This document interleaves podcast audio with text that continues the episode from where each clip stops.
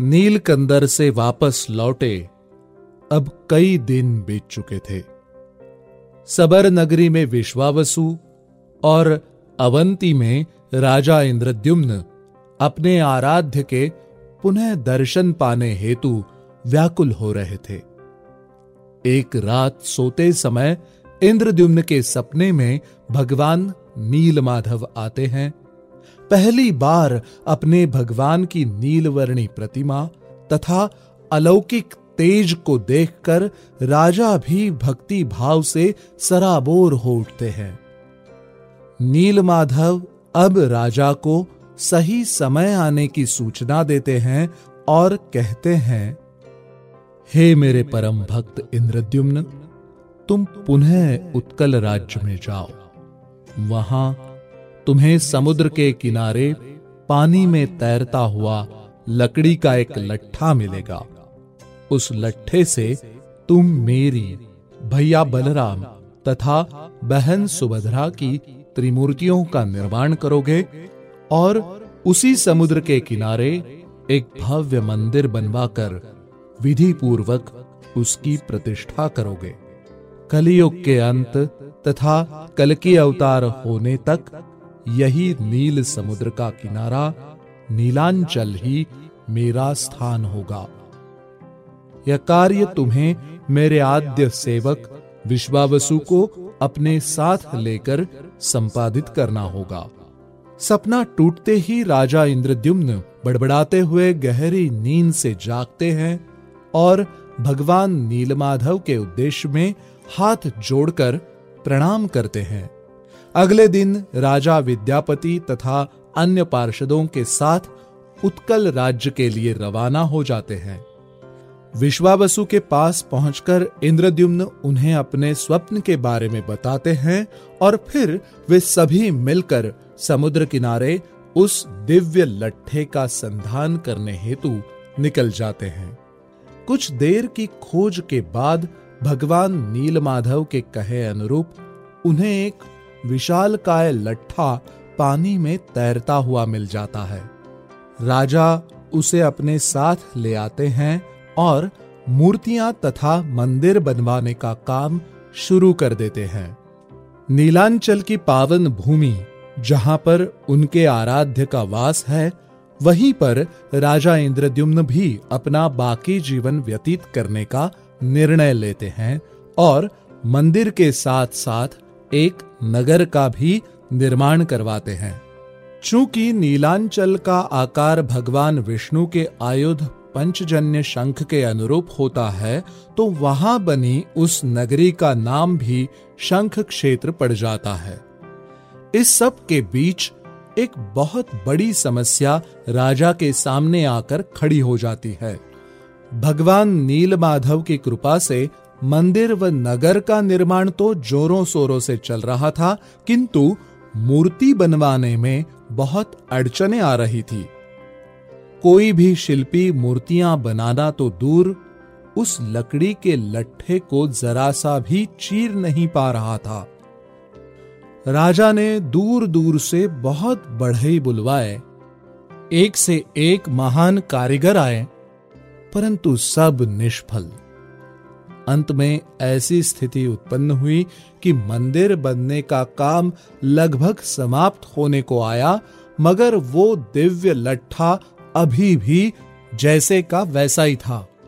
दिन ब दिन राजा को अब ये चिंता खाए जा रही थी और वो भगवान की इस परीक्षा के सामने दुखी और हताश हो उठे। एक दिन मूर्ति की चिंता में व्याकुल राजा अपने पार्षदों के साथ मंथन कर रहे थे, तभी राजसभा में एक बूढ़े बढ़ई का आगमन होता है।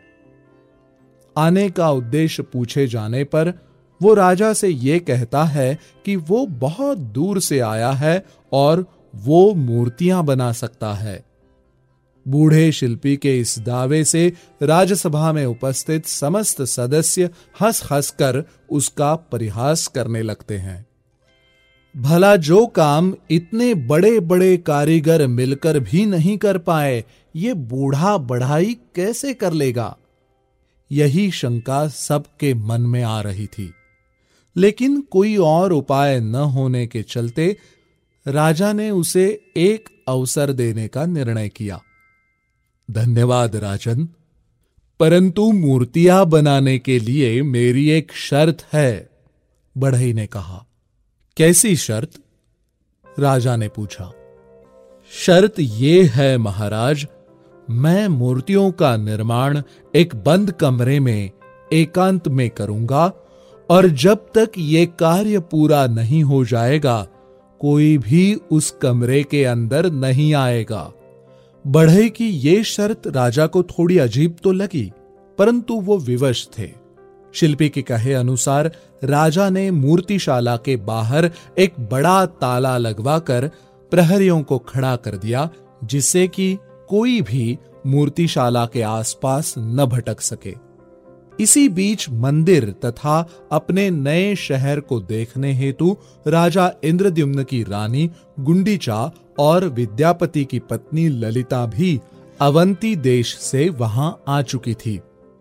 मूर्ति निर्माण की ये अजीब शर्त सुनकर रानी के मन में भी कौतूहल जागा और वो रोज मूर्तिशाला के बाहर खड़ी होकर भीतर से आने वाले छेनी हथौड़े की आवाज़ सुनने लगी। कभी कभी तो राजा, विद्यापति, विश्वावसु सब रानी के साथ बंद दरवाजे के पार से मूर्तियों के बनने की आवाज़ सुनकर प्रसन्न हो जाते थे। 21 दिनों के पश्चात अचानक एक दिन मूर्तिशाला के अंदर से आने वाली आवाज़ें बंद हो जाती हैं।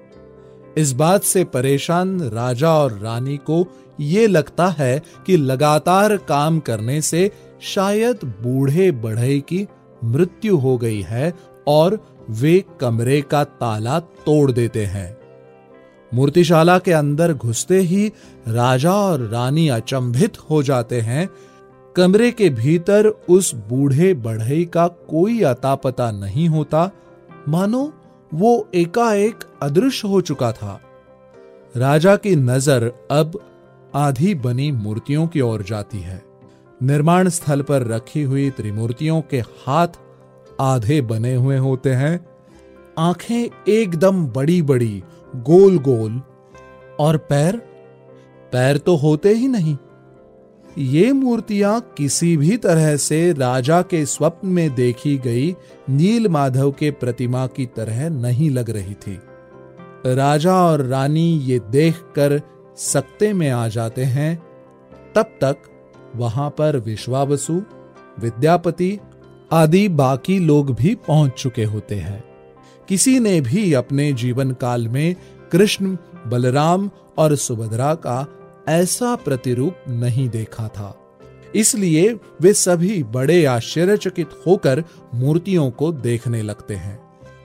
हे केशव, ये कैसी दुविधा है? बारंबार अपने भक्त की कैसी विचित्र परीक्षा ले रहे हो नीलमाधव? माधव ये कैसा रूप धारण कर लिया आपने प्रभु? मैं अज्ञानी।